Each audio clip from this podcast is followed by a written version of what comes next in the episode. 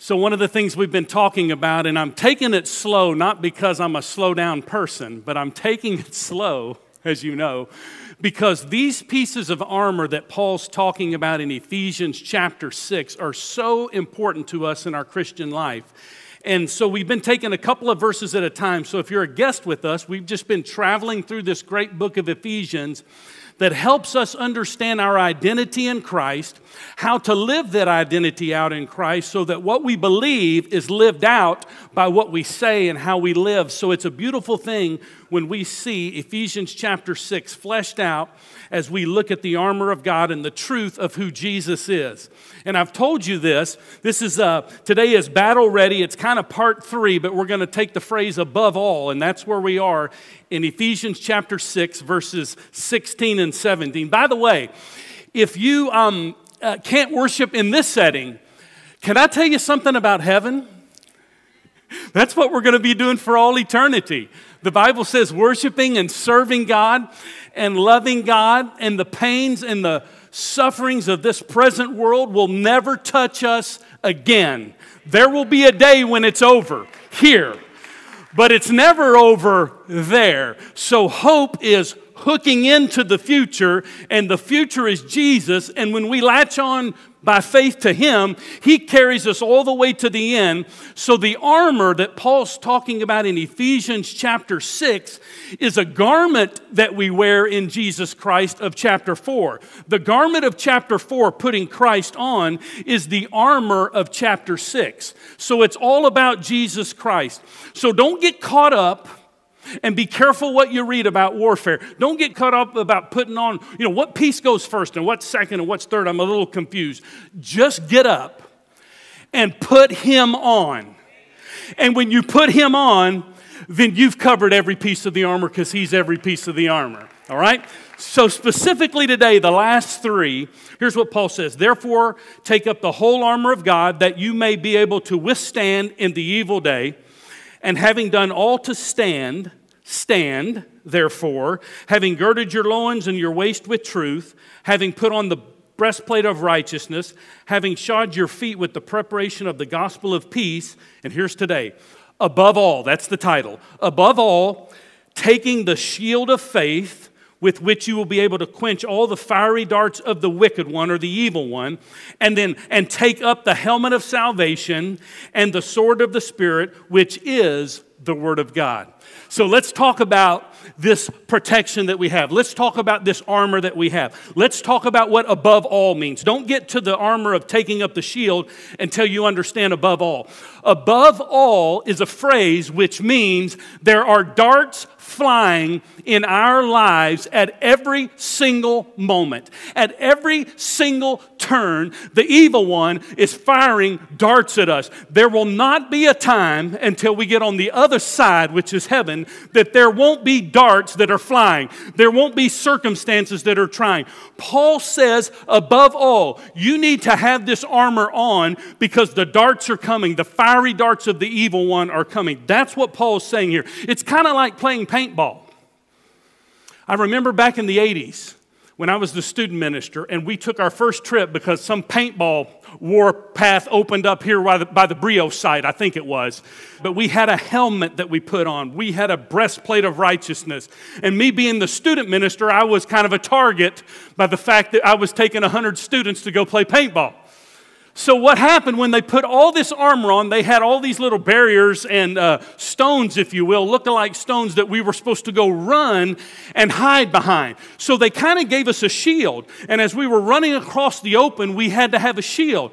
And as soon as I began to run through that opening to try to get behind that barricade or that barrier, I just started getting pelted one after another, after another, after another. And for some reason, my helmet got shifted over to the right. And I started getting pelted in my head. I mean, with paintball, and it stung and it hurt bad. And it didn't take me five seconds to have big whelps on my head. I had a wedding that night, but I was playing paintball during the day. Here's the point of the story. One of the things that I learned is you never run out in the open until you realize you've got a shield that's going to protect you. And one of the things that we realize in our lives as Christians as we don't run out in the open until we have the shield of faith and the armor of Christ because He is our protection, He is our shield. And so that's what Paul says. He says here, look at the text, above all, take the shield of faith up. That's what he says, with which you'll be able to quench all the fiery darts of the wicked one. Well, let's first of all take the word shield. The word shield would be a, uh, there's a small shield that oftentimes the fighters would use in Scripture. This was a shield the size of a door. It would be like taking off your closet door and putting a handle behind it. And what was beautiful about this shield is this shield protected your whole body. And it protected you in such a way that the shield that you would have to fight the battle would be a shield that you would lock into and link into the person next to you. It wasn't you fighting alone. It was you fighting with a comrade, with warriors, with people in community. It was a battalion. It was a family. Now, I want you to think about this. In the Christian life, and if we don't see what this word shield means here, we'll think that we're in this thing by ourselves. You'll think that you're fighting depression alone. You'll think that you're fighting loneliness alone. You'll think that the things that you're going through, nobody else is going through. But nothing could be further from the truth because when we lock our shields together, we are better together. Christianity is not an individual sport, it's a team sport. So you have, listen carefully, you have to have my back when I'm going through tough times, and I am, and I go through struggles, I need you to come and encourage me and lift me up. But at the same time, I need to be able to have your back. You've got to have my back, and I've got to have your back. We lock shields together because in Jesus Christ, Him being the warrior Messiah that He is, He puts a shield of protection around us as the body of Christ. And when these soldiers would go to war, they would be protected from the fiery darts of the enemy. In fact, these shields would have a leather bound around them. They would uh, dip that leather in water so when they put the shields up like a door, when the fiery darts came and the arrows hit, that it would put out and quench the fire. In fact, it looked like a bunch of cooked porcupines, if you think about it, when the war was over, because there was all these arrows that were inside the shield, but they had been extinguished because of the water, because the flame couldn't penetrate. So the idea is that right now, the enemy is flying darts at your life and my life. We will either be deceived and believe the lie of what he's wanting to send to us with the dart, or we will believe the truth of God's word in who we really are. Even we don't put our faith in feelings, we put our faith in an object, and it's not the quality of our faith or the quantity of our faith, it's the object of our faith, which is the Lord Jesus Christ. But when you lock down that shield in my life, and God locks down the shield of faith in your life, then we move forward as a church and we penetrate the darkness because Christ in us is greater than anything we'll ever face in our life. He alone is our shield. Now look at the text. So the shield would be like a turtle, a turtle shell. It protects us from all around.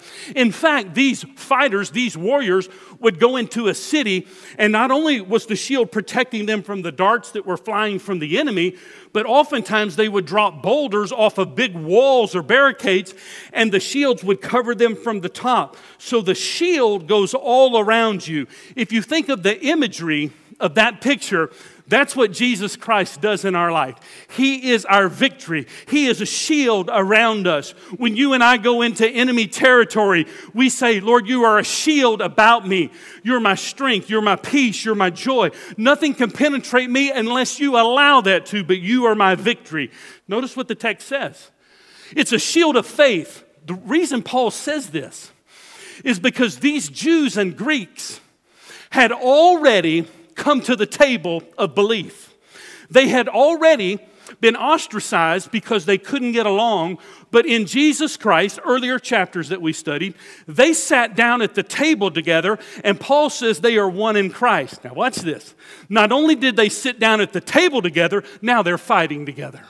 And that's the way it is. None of us knew each other before we came to Christ, and then Christ puts us in the same family and the same team. So it's not an individual pulling up his chair at the table, it's a battalion, it's a family.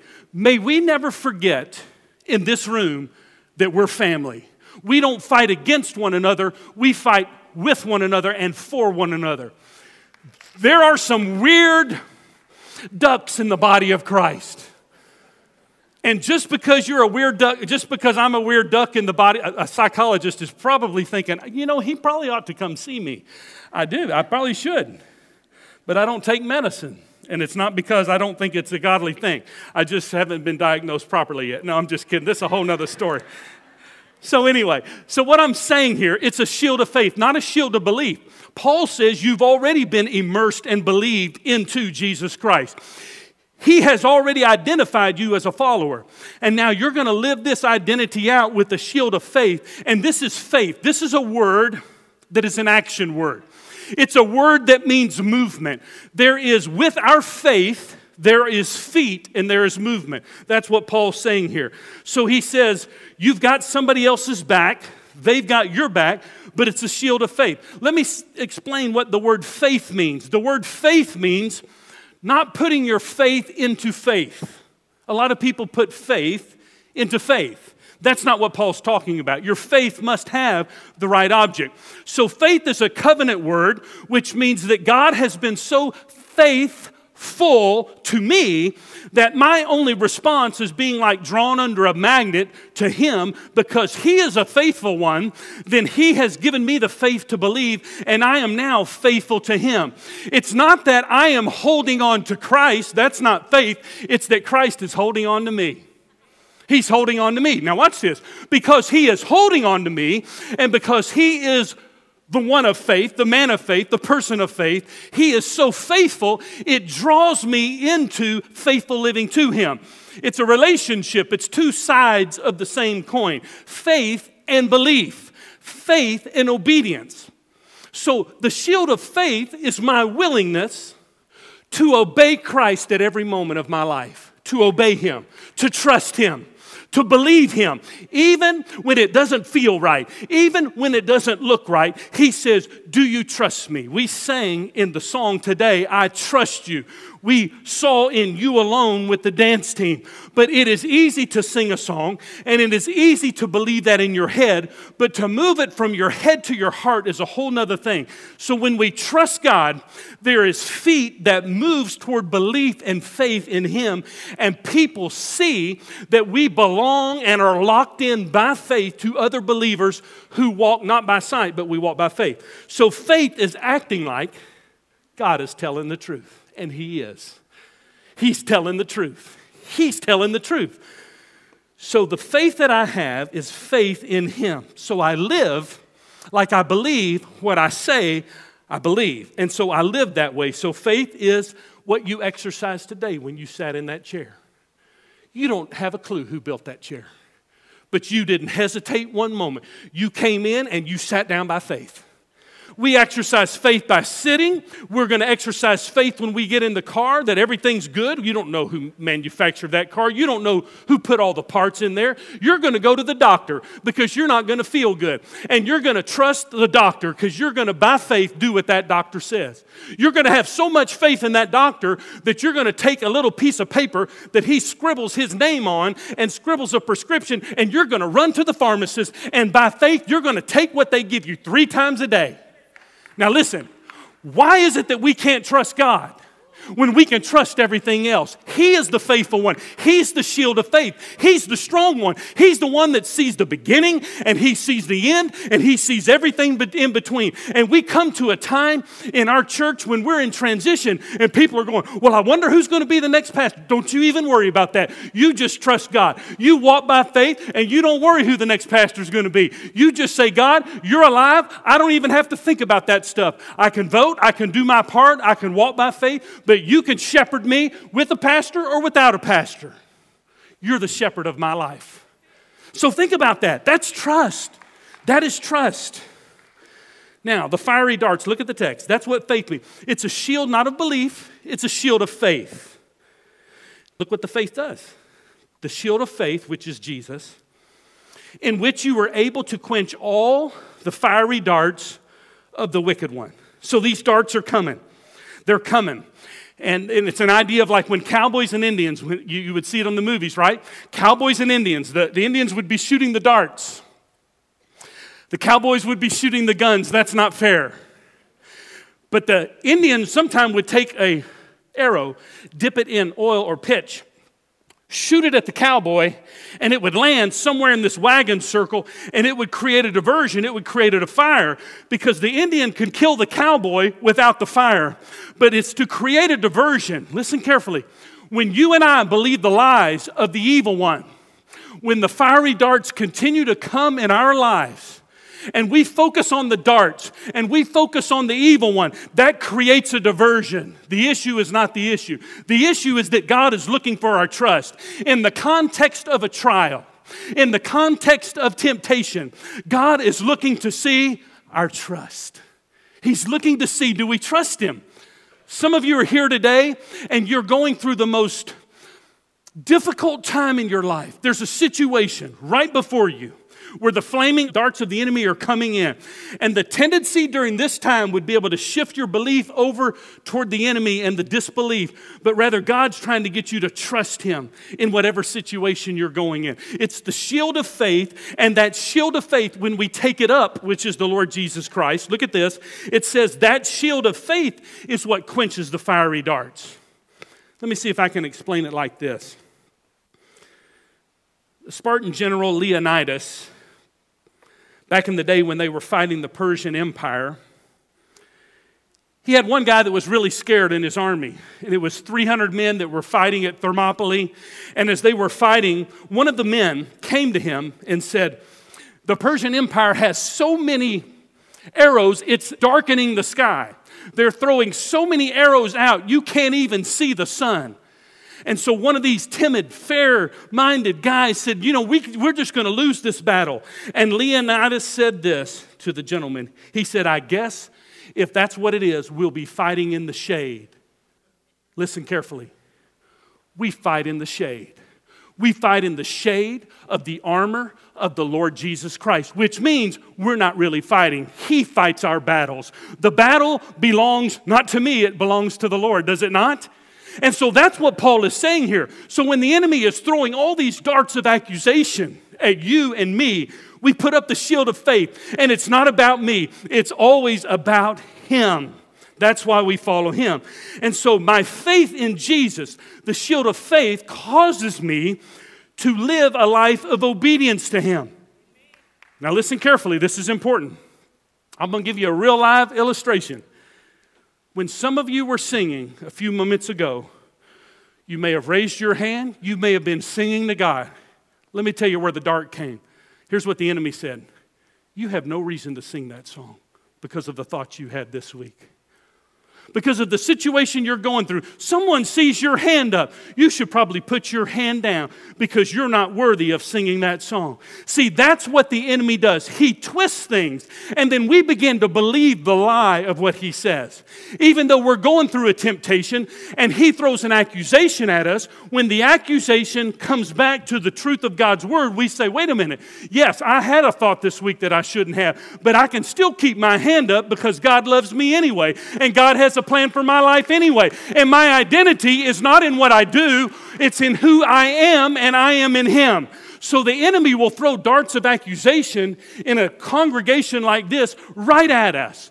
And some of you will be paralyzed to the point where you can't move.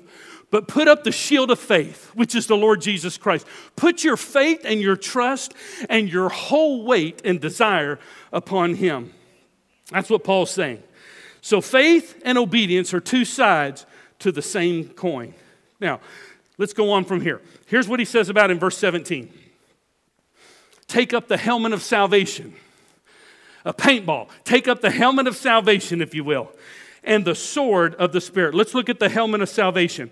So, faith is my trust and my dependency and my expectancy upon Jesus. That's what faith is. Faith is not in faith, it's faith in my expectancy for Jesus to do what only He can do. So I know what He can do because He's done it in me. He's given his life for me that I could stand and have the ability to put on the armor, which is him. And so that helmet of salvation I have on will protect me from the fiery darts of the enemy. So the helmet is the real key. Because if you get your head knocked off, if you get knocked out, then you're ineffective in the battle. So we have to have a protection that goes all around us. So faith equals our trust and expectancy. Belief means I've already received the revelation of who Jesus is. So that expectancy and that trust, when I placed my faith in Jesus Christ and I believed into Him, not on Him, but into Him, I believed in His life. Now, watch this. Now, the helmet of salvation is the hope that wraps around my life because I know Him personally. That's the hope that I have. That's the helmet of salvation.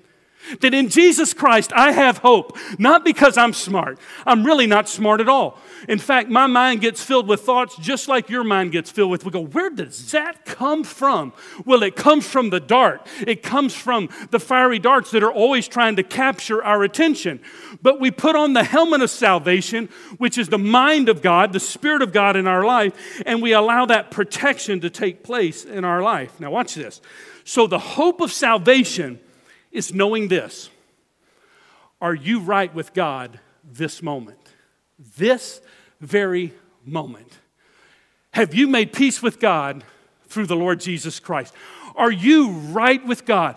Are you absolutely 100% sure that you know that you know, how many knows does it take? That you know, that you know, that you know, that you know, that when you die, you will spend eternity with Jesus Christ, not based on what you've done, but based on what He's done for you.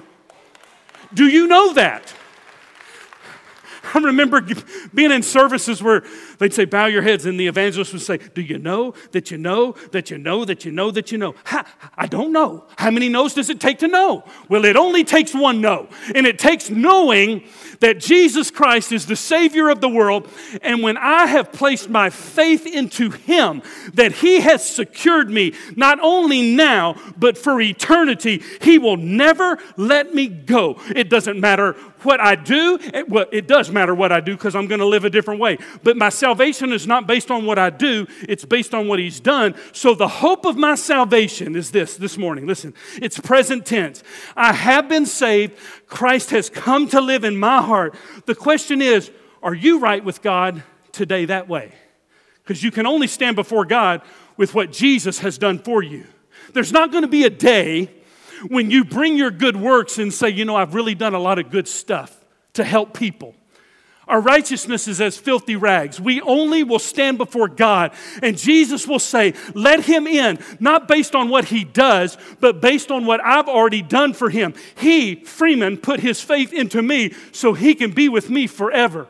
So you need to settle the issue today, present tense, whether this hope and the helmet of salvation is in your life. And if you have never trusted Jesus, today is the day of salvation. Here's what the enemy's going to do. He's going to accuse you right now. He's going to tempt you into believing and seeing all the things that you've done. It's going to be like your past is going to be on a 40 by 40 screen of living color, and you're going to say, God can't love me. God can't love me. Listen, Jesus died for all sin and all sinners, and there's nothing that you can do that can keep him from pursuing you and loving you. And if you'll just put on the helmet of salvation and say, Jesus, save me today, he'll do it. Now, watch this. This is important. That's present tense. I have been saved, saved from the penalty of sin.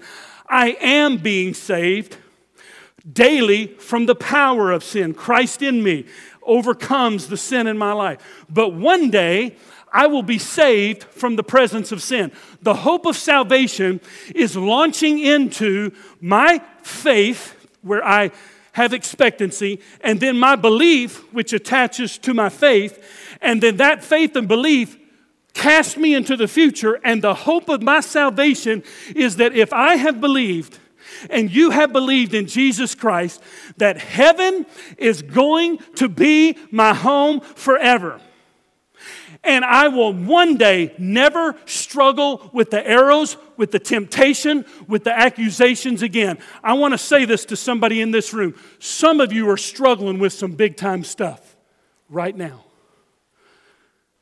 But one day, we will never, ever, ever be tempted to sin again because we will be in the presence of the one who we put our hope and helmet of salvation in. And he is faithful to carry us all the way to the end. I will not have to deal with the thoughts and the struggles and the pain of this life. Jesus Christ will carry me home. That's the hope of my salvation. That's what Paul's talking about. He's talking about, yes, present tense. Are you sure? Do you know that you know that you know? But that hope of knowing carries me all the way to the end. I'll never struggle again, and you will not either. So, right now, it's just a test for you. Life is just a test. Life doesn't work against you, it works for you when you have the hope of the helmet of salvation in Jesus Christ. Listen, it's important for you to know that this armor is our victory in Him. And this helmet is for us to be able to listen like the, the Texans, they needed to listen a little bit. You know how the quarterbacks go like this? They're trying to get a play in from the play caller. Well, for us, the play caller is the Lord Jesus Christ. When they, you know, hurry, hurry, hurry, hurry. You college, you see them going like this. So there's somebody here that's sovereign who's calling a play down here because they see the bigness of the field and they see all the enemies trying to put against us. So the idea is when we have the hope of our salvation and helmet on, we listen to the play caller, which is Jesus Christ. We get our instructions not from a book, we get our instructions from the Word of God. Most people are only as good as the last book they read. Seriously. Well, I tell you what, I can tell you how to overcome depression. Okay, you tell me. Well, I read this book. And then they tell me three weeks later, I read another book. Let me tell you what, the best book I've ever read is right here. It's right here. Some of you are dealing with depression, you're dealing with anxious thoughts. Some of you are in a crowd like this, but you're lonely. And I am never going to say, do not go to a doctor. I believe God gave doctors, they give medicine, they can help us out. But listen to me. I've seen God deliver people from depression, anxiety, loneliness because of the strength of His power. He can use doctors, but He doesn't need a doctor because He is the doctor. And He can do it. I'll probably make an appointment with mine this week. Oh, ye of little faith. Okay. So the idea is we have to live not like the Beverly Hillbillies. Jed Clampett was shooting at some food, and up from the ground came a oil, that is, black gold, Texas tea. Do you know that Jed Clampett was a millionaire, mega millionaire, before he ever knew it? When he had the land in Tennessee. That was his that was mega millionaire. And then the hillbillies moved to Beverly Hills and continued to live like hillbillies when they were really mega millionaires. Paul says, make sure you don't live out of the reservoir of who you used to be. Make sure that your life measures the fact that you live as a mega millionaire spiritually because all the spiritual blessings have been given to you in Christ. That's what Paul's saying. That's the helmet of our salvation. Now we'll come home with verse 17. The sword of the Spirit, which is the Word of God. So it doesn't say the sword is the Spirit, it says the sword is the Word. The sword of the Spirit is the Word of God. So the sword of the Spirit is the Word of God. So we would have the Word of God, which would be the Logos, Word of God. That was, would be the written Word of God. But this word here for word of God is uh, the word rhema. And the word rhema means that God, in his written word, oftentimes as you and I read about the hope of our salvation, and we live out of the reservoir of being mega millionaires in Christ, and we know that He is our Lord and He is our Savior, that when, when we read God's Word, He gives us a Rhema word and we pull a Rhema word out of the Logos word, and that Rhema word is a specific word for you and me in the midst of battle. That's what Paul's saying. So the Spirit of God, look at the text. So the sword of the Spirit is the word of God. So, the wielding of the Word of God through you as you use the Bible, when, when those arrows come, we block those arrows by faith because the Word of God is active and sharper than any two edged sword, Hebrews 4 12 says. And it's active and it's powerful and it divides what is from us and what is from Him. That's what the Word of God does. So the idea is the Spirit of God. It says this look at that, verse 17 the sword of the Spirit, which is the Word of God. So when you think into the Christian life, when you lean into the Christian life, you've got to understand it's about the Word of God. How much time do you spend doing battle with the Word of God? Do you know how much time you spend on your mobile device? 4.7 hours a week. Oh, you didn't know that? That's what they say. We spend 4.7 hours on our mobile device because we want to know the latest news. We want to know the latest score. Some of you are scrolling right now and you ain't scrolling scripture. Listen, I know everything. I know everything. But if we spend 4.7 hours on our mobile device, we must think that we need our mobile device in order to live. Do you know what God says? You don't need your mobile device in order to live. What you need to live is the Word of God, the sword of the Spirit, which is the Word of God. So I can tell you that probably most of us, and I know this is true in my life, probably most of us in our lives, when we go through a problem, the diversion that the enemy gives us is we don't spend any time in the Word of God. We talk to other people about our problems more than we talk to God and let God talk to us. But if we really say we believe the Word of God, if we really think it's the sword which is the Word of God, then we need to lean into the Word of God and allow the Word of God to speak in our life. Because where there is life, there is motion when you have the Word of God and the Spirit of God lives in your heart, and the Spirit of God is wielding the Word of God as we speak, and God takes His Logos word and He gives you a specific Rhema word out of His Word, that is where there is life, there's motion. When you go uh, into a room, some of you have motion detecting lights. And when you go into a room, the power's there, the lights are there, but when you go into the room, motion is what engages all of that. When we live our lives as Christians in the sword of the Spirit, which is the Word of God, where there is life, there is motion. There is life in God's word, therefore, there's motion in God's word. It is an active word, it's not a stagnant word, it's a rhema word. So instead of spending 4.7 hours on my device, what if I, in my situation, spent 4.7 hours reading God's word? Not to teach a sermon, but for God to speak to me. I would be a different person, and so would you. So we got to make sure that we're wielding the Word of God, the Spirit of God, which is the Word of God. That's what Paul's saying here. So that is our armor. Let me close with this. When we lived in Albuquerque, New Mexico, you could play golf, you could snow ski at the top of the mountain in the morning. You could ski all the way to the bottom of the mountain, and you could play golf in the afternoon. But we would have these snows, and we would have um, snow covered days, beautiful snow. Uh, kind of a dry snow, like a, not a wet snow if we ever got one here. It's all sticky and nasty. Uh, in Albuquerque, it's just like a, it's just beautiful. It's just like little snowflakes. It's like dry. You can just move your hand, create whatever you want. But what I noticed is the people that I live next to, I took care of my yard.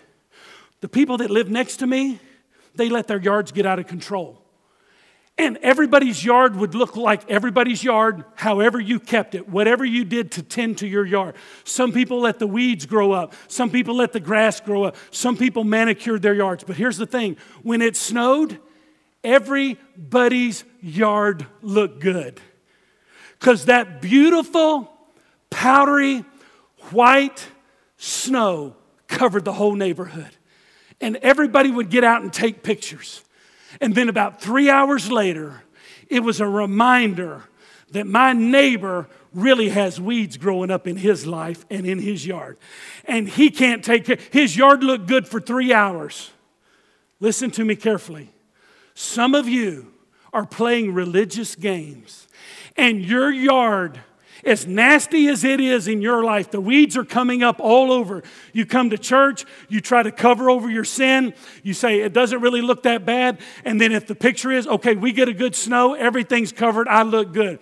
But listen, here's the beautiful thing about when a person comes to faith in Jesus Christ our life is covered as white as snow for the rest of our lives and the rest of our days. And the weeds of sin that come poking through have been covered by the blood of Jesus Christ. He cleanses our soul, He puts His beautiful light. And even if I don't look like I'm covered, I'm still covered because of what He did for me, not because of what I've done for Him.